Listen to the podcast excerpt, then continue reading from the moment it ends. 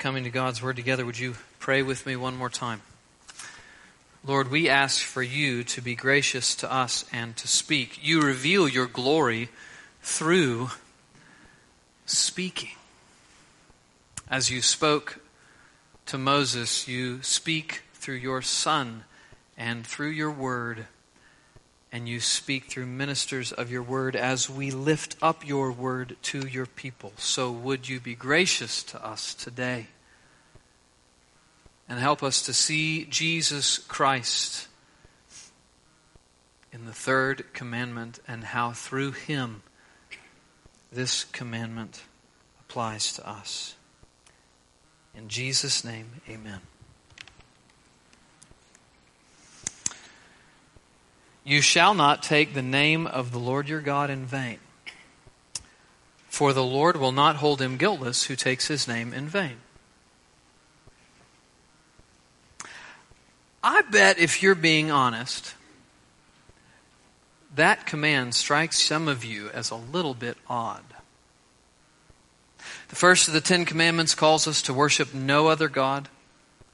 God alone is God, and we're to worship and serve Him alone. Undivided allegiance. Okay, the second command shows us how we're to worship and serve God. Given that He's God, He sets the terms on how we approach Him. He determines how He's worshiped. Okay. But the third command, what does this call us to? Watch your OMGs. Be careful about not throwing out a JC when you stub your toe or a a GD when you're cut off in traffic. Doesn't that strike you as just a little bit odd? I mean, the first two are so expansive and so weighty. The, the third feels like a small to do on a, on a checklist that, frankly, isn't all that important. So I hope it makes you ask I wonder if that's not the end all be all of that command. I wonder if that's not even the substance of that command. I wonder if there's more to it. Brothers and sisters, like the last sermon, hopefully enlarged your understanding of what idolatry is and how pervasive it can be in our lives. Today, I hope to expand your understanding of this third commandment.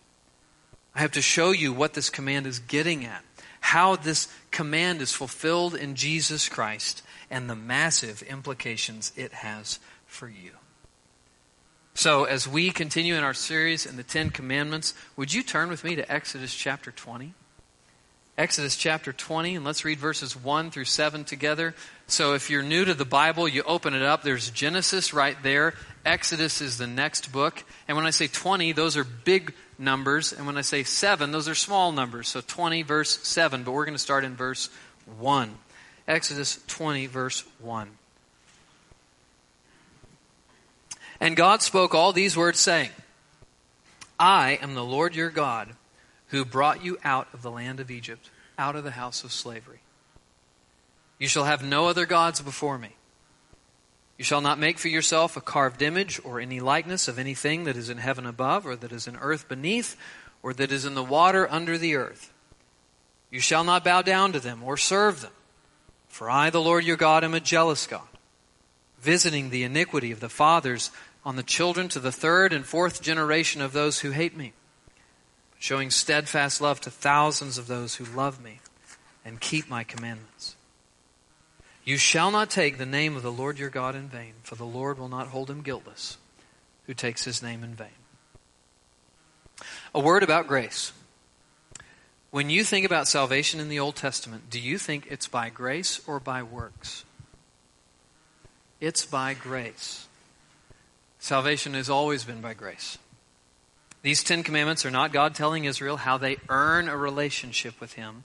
They already have a relationship with Him by grace. I am the Lord your God who brought you out of the land of Egypt, out of the house of slavery. God brings them to Himself and then commands them how to live as His people. And so it is with us. through the blood of the Lamb that we've sung about and prayed. Through the blood of the Lamb, God has brought us out from the world, out from our slavery to sin. Through the blood of the Lamb, He's made us His own by grace, all by grace. But make no mistake, having made us His own, God commands us how we are to live. Do not take the name of the Lord your God in vain. Let's look at this command in three questions what, why, and how. You can look on your outline if that just helps you follow along. Let's look at the what. First of all, what do I mean? What does it mean to say, don't take the Lord's name in vain? The word vain can mean empty, can mean nothing, it can mean worthless. It can mean to no good purpose. The phrase do not take can mean do not take up or do not bear. So let's just break it down a little bit. Let's get a little bit clunky with it. Do not take God's name in vain is to say this. Do not take up God's name or do not bear God's name in a way that is empty or worthless or to no good purpose.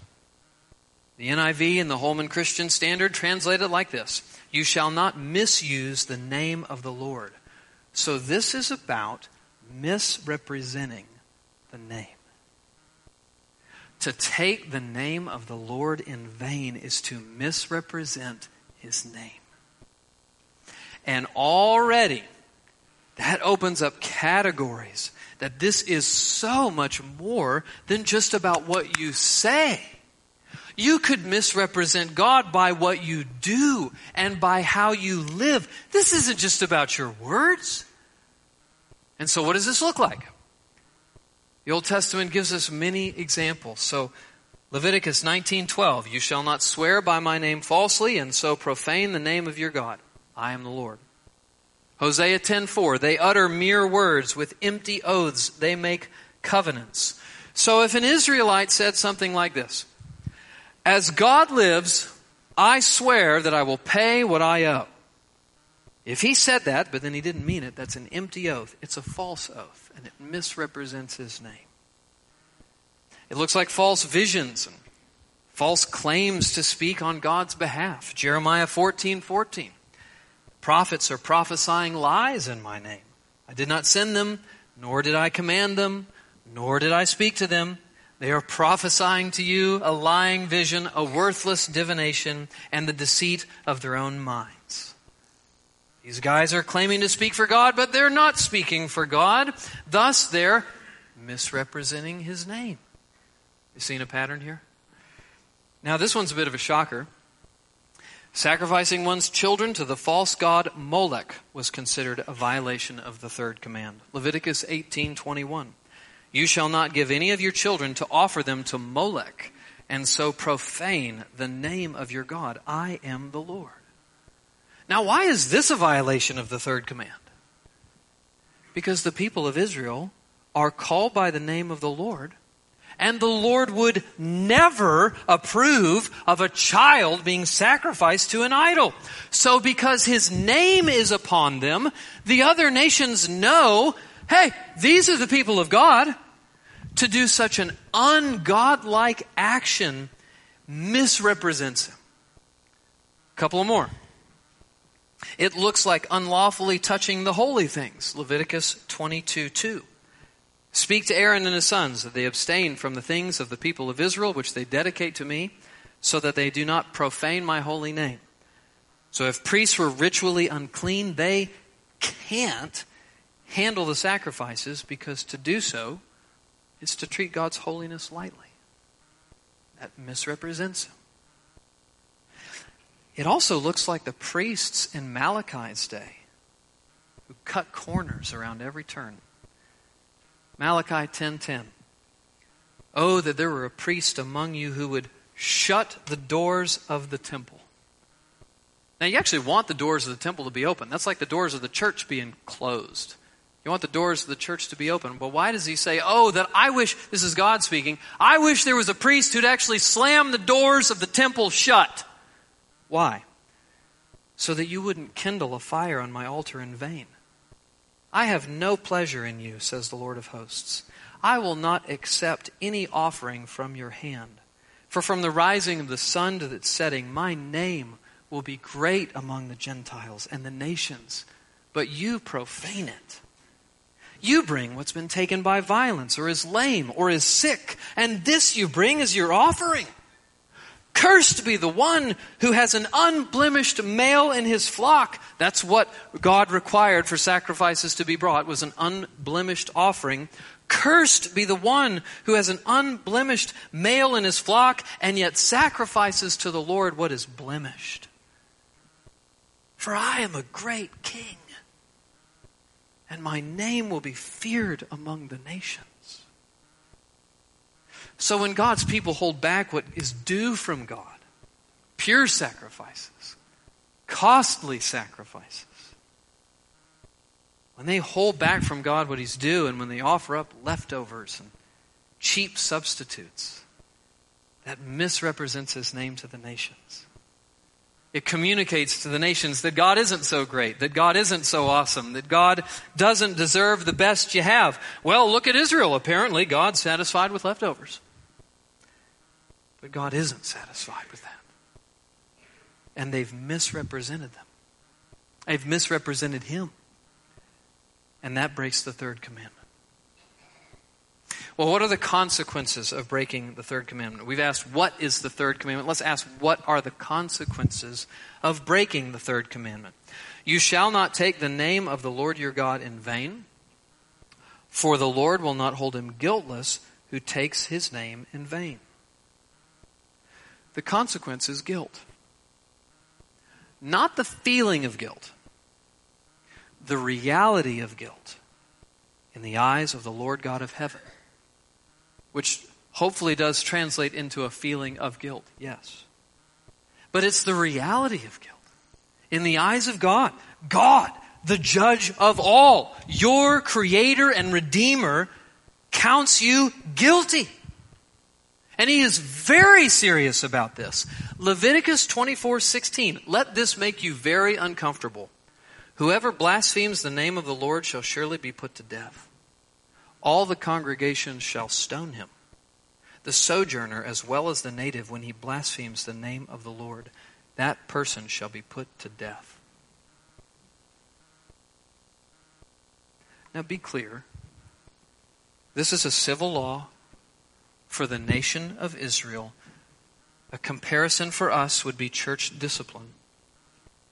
But this is how serious God is about his name being taken lightly, represented wrongly, and I think we need to ask why. Why is God so serious about this? It's because his name represents who he is. Think about Exodus.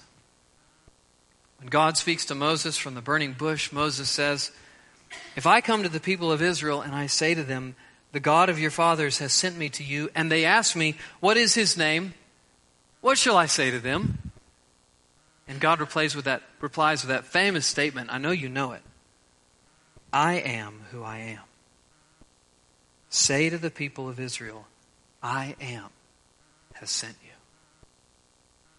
God names himself with the Almighty, Sovereign, self existing, eternal one.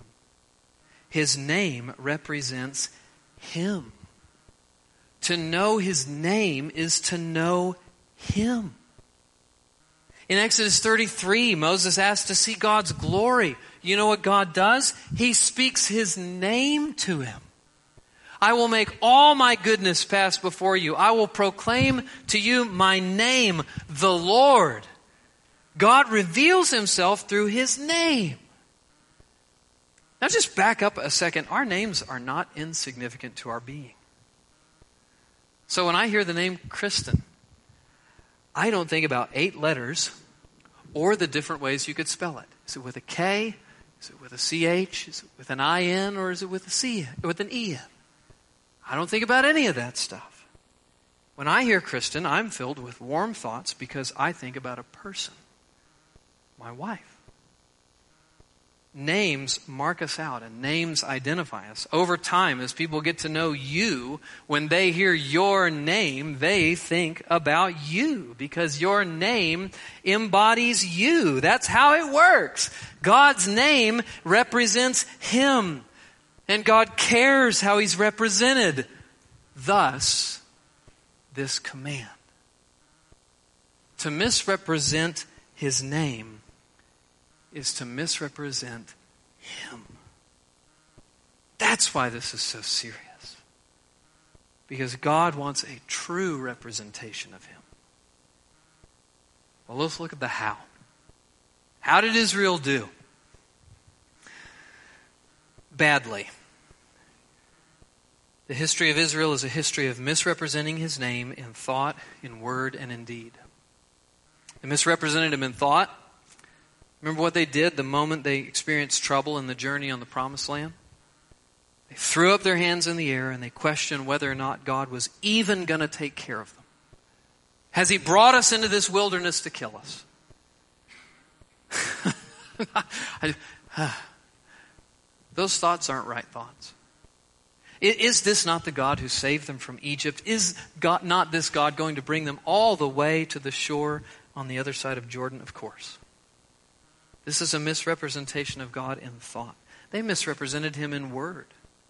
Throughout her history, Israel's false prophets prophesied falsely, testifying to whoever would listen that God's peace and love was upon them no matter what they did, no matter how they lived.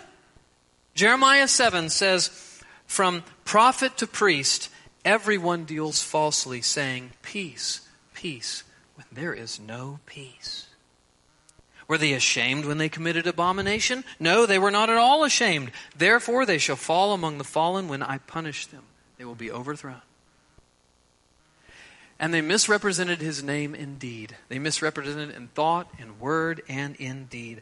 Listen to this text from 2 Kings 17. It's a longer one, but just let it fall on you. The people of Israel did secretly against the Lord their God things that were not right. They built for themselves high places in all their towns, from watchtower to fortified city. They set up for themselves pillars and asherim on every high hill, under every green tree. And there they made offerings on all the high places, as the nations did whom the Lord carried away before them. And they did wicked things, provoking the Lord to anger. And they served idols, of which the Lord had said to them, You shall not do this.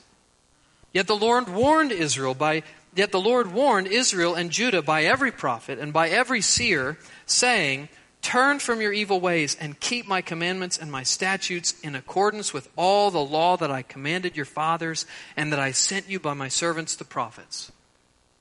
But they would not listen. They were stubborn as their fathers had been, who did not believe the Lord their God. They despised his statutes and his covenants that he made with their fathers and the warnings that he had given them. They went after false idols and became false. And they followed the nations that were around them concerning, concerning whom the Lord had commanded that they should not do like them. On and on it goes. Brothers and sisters, Israel utterly failed to keep the third commandment. They took upon themselves the name of God. We are God's people, they said. Yet they bore his name in vain. Which brings us to Jesus. You ever watch a just an incredible game of basketball? So the NBA finals just ended. You watch any of those games and you just think, now that that is how the game should be played right there. That is basketball. You're like, I don't watch basketball. Okay, some of you do. That's Jesus when it comes to representing the name of God. In every way. Not only does Jesus not take the name of the Lord God in vain, he does not misrepresent him. Positively, he displays who God is perfectly. Think about his thoughts. Every moment of every day of his life, he thought rightly and truly about God. The moment Israel experiences hunger in the wilderness, she despairs and thinks lowly of God. After 40 days of fasting, Jesus is still clear headed, Man does not live by bread alone, but by every word that comes from the mouth of God. Think about his words. Israel's prophets spoke lies, spoke peace to God's people who didn't live according to God's ways. Jesus exposed those lies. Bear fruit in keeping with repentance, he said. Don't presume to say to yourselves, we have Abraham as our father. In other words, just because you bear the name Abraham, Abraham being representative of God's people, don't presume you're okay. You need to bear fruit in keeping with the name you're called by. He spoke the truth about hypocrisy. He spoke the truth about sin. He spoke the truth about mercy. He spoke the truth about forgiveness. He spoke the truth about everything. Not only Jesus' thoughts perfectly represent God, his words perfectly represented God. And his actions did too. Everything he did displayed the name of God. Everything he did displayed the character of God, God's perfections, God's mercy, God's patience, God's power, God's justice, God's wrath, everything. Jesus perfectly represents God. Israel was supposed to. She was supposed to be a light to the nations, but God said, this is Ezekiel 46, 36, you have profaned my name among the nations. But Jesus is the light of the world. If anyone would see God, if anyone would know God, if anyone here wants to see God, friend, you need only look to Jesus Christ. Because Jesus shows us God. If anyone has seen me, he says, he has seen the Father. I and my Father are one. But here's something interesting. You actually can't see Jesus right now, can you? You, you can't. So nobody say yes. Jesus isn't here. Jesus is in heaven. Jesus is seated at the right hand of God, and you, friend, are here on earth, seated at the right hand of whoever you're beside. And this gets us to where we need to go. It gets us to us. How does the world see Jesus? And through him, us. Through looking at the church. Through looking at the church. So here's where the rubber hits the road. Brothers and sisters, if you are a Christian, then you bear the name of the divine. Do you know that? You bear the name of the divine. Think about it. What happens when you place your trust in Christ? What happens when you turn from your sin and you cry out to God for mercy through Jesus? You become a Christian. You take on his name. God is explicit about this. Think about baptism. Jesus said, All authority in heaven and on earth has been given to me. Go therefore and make disciples, baptizing them in the name of the Father and the Son and the Holy Spirit. We take on His name by faith. We are baptized into His name by faith we come together as a local church to display and proclaim his name by faith. We bear the name, and so you have to ask yourself, how are you doing when it comes to displaying his name? So if you're a note taker, just pick up your pen and, and write down something for me. Let me just give you a simple phrase that I think is going to help you get at what it means to take the Lord's name in vain today, for all time, for you. What does it mean to take the Lord's name in vain? It looks like thinking, saying, or doing things that misrepresent God. It looks like thinking, saying, or doing things that misrepresent God. So you take the name of the Lord, you do, when you use his name as a flourish for cussing. That's treating him lightly, carelessly. That's true.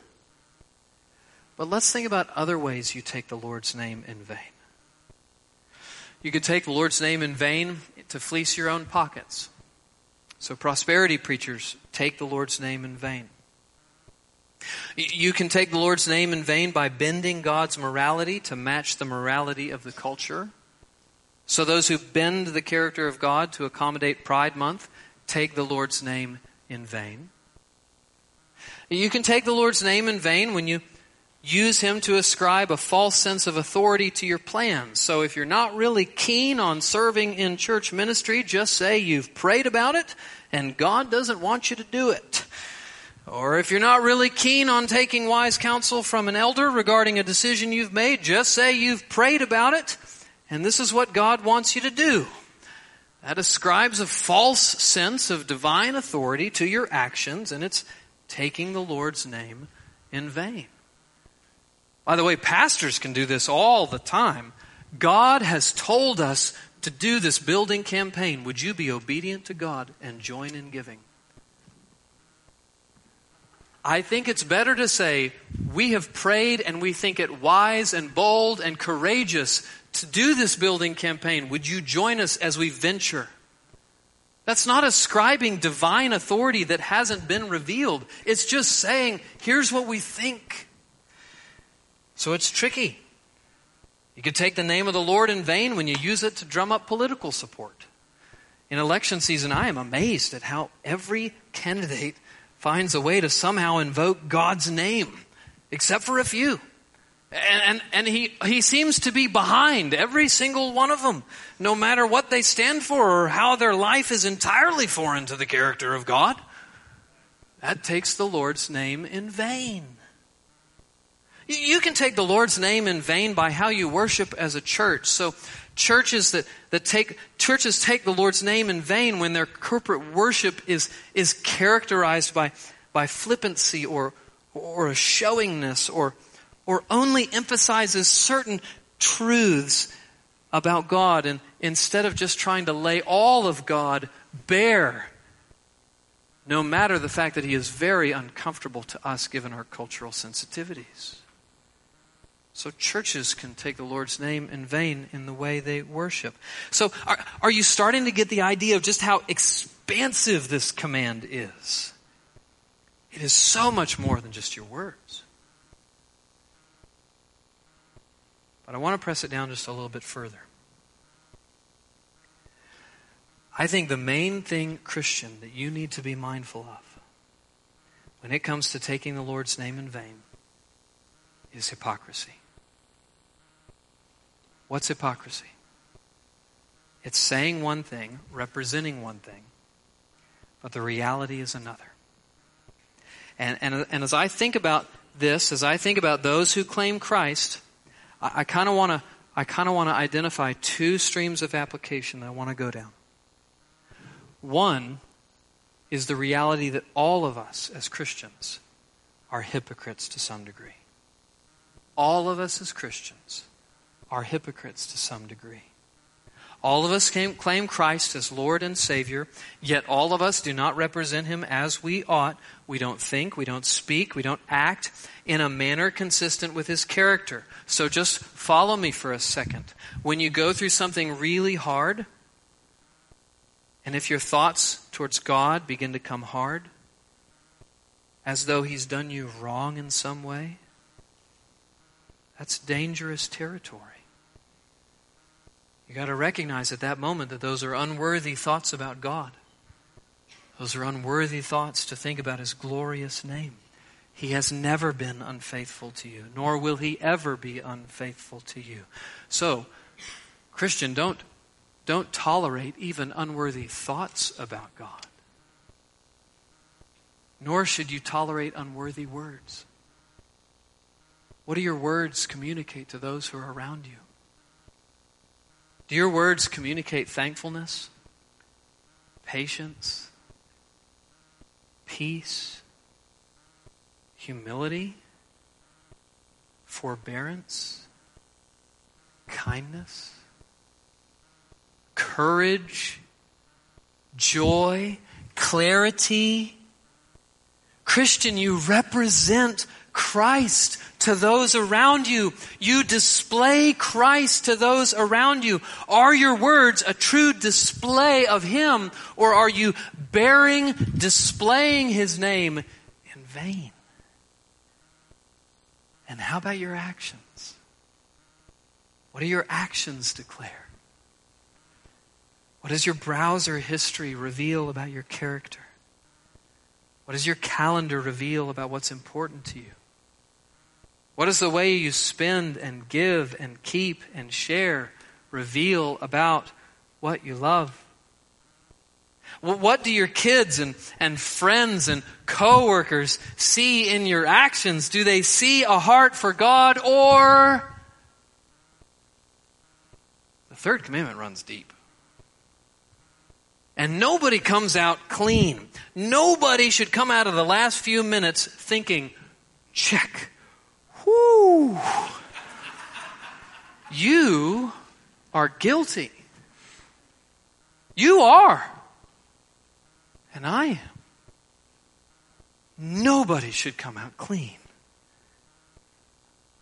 But that's where God, what God has done in Jesus Christ is just so sweet.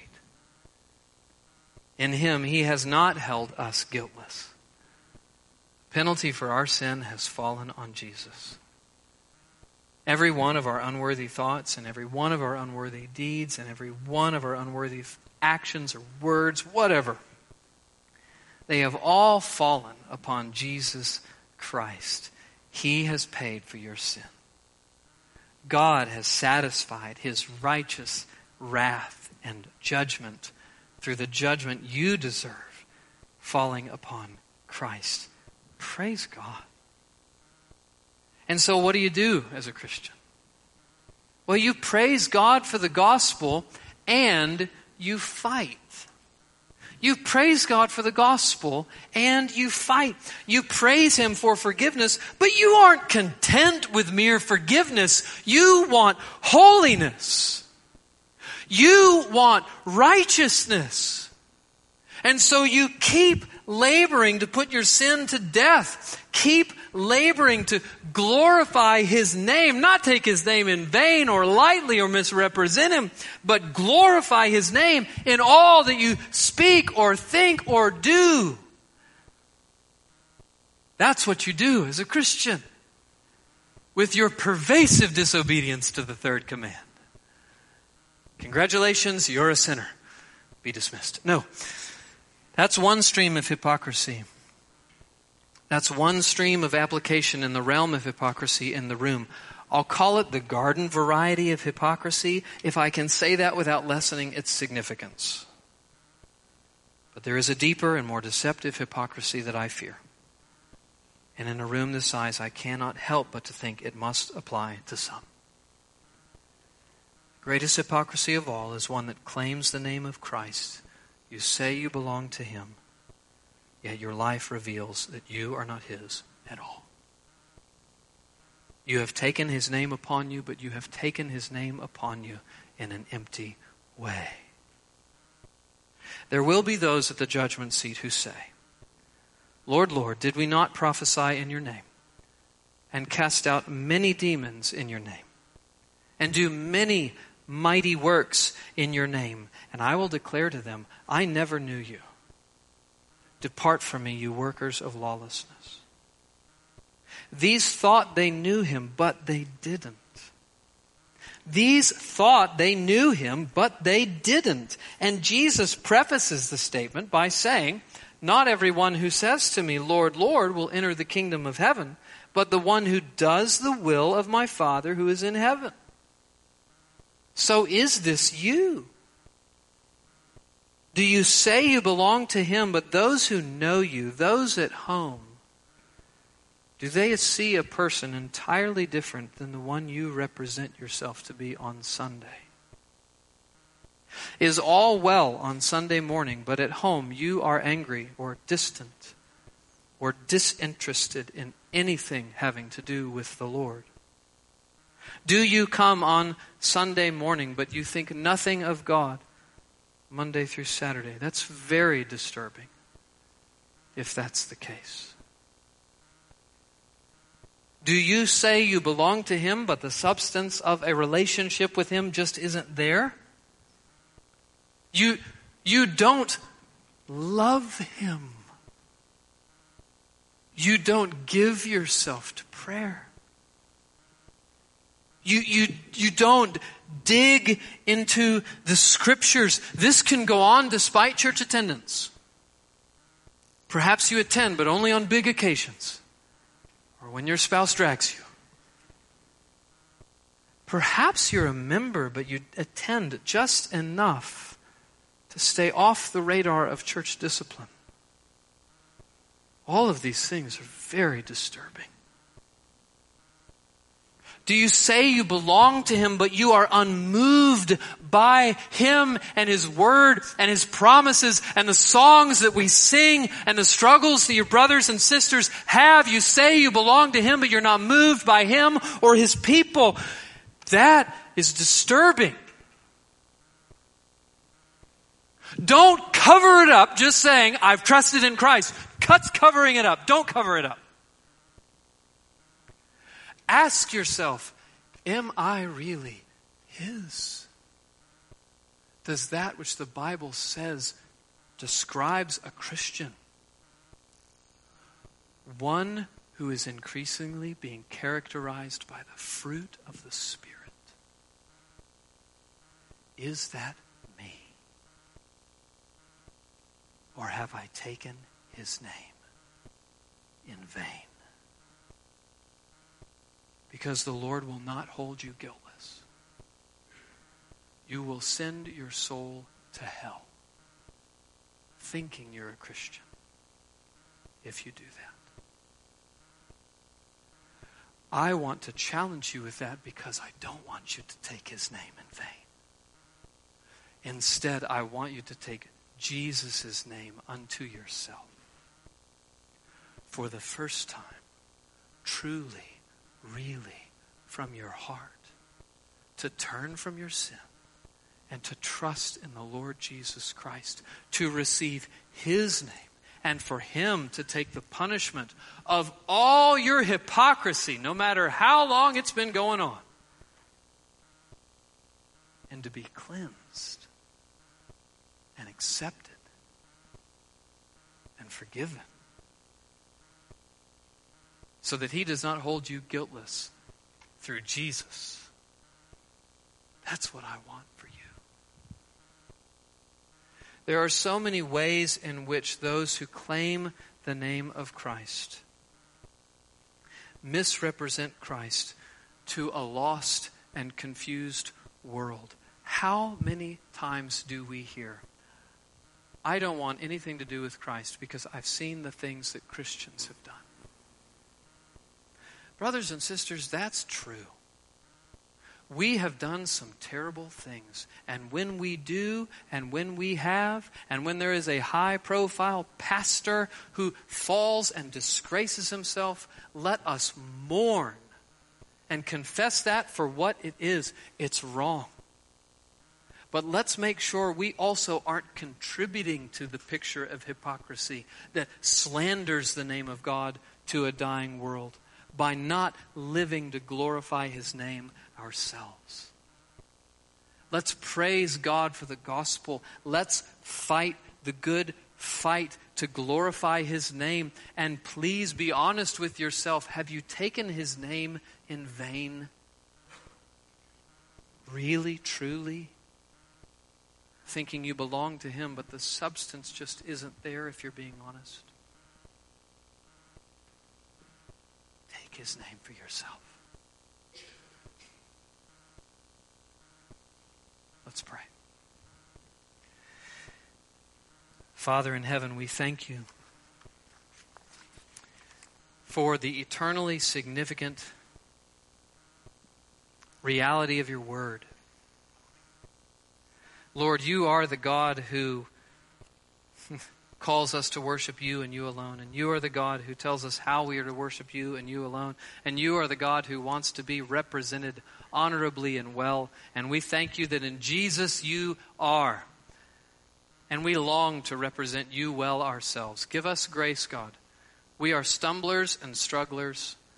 And we ask for your grace to buoy us up and speed us along the gospel way. In Jesus' name we pray. Amen.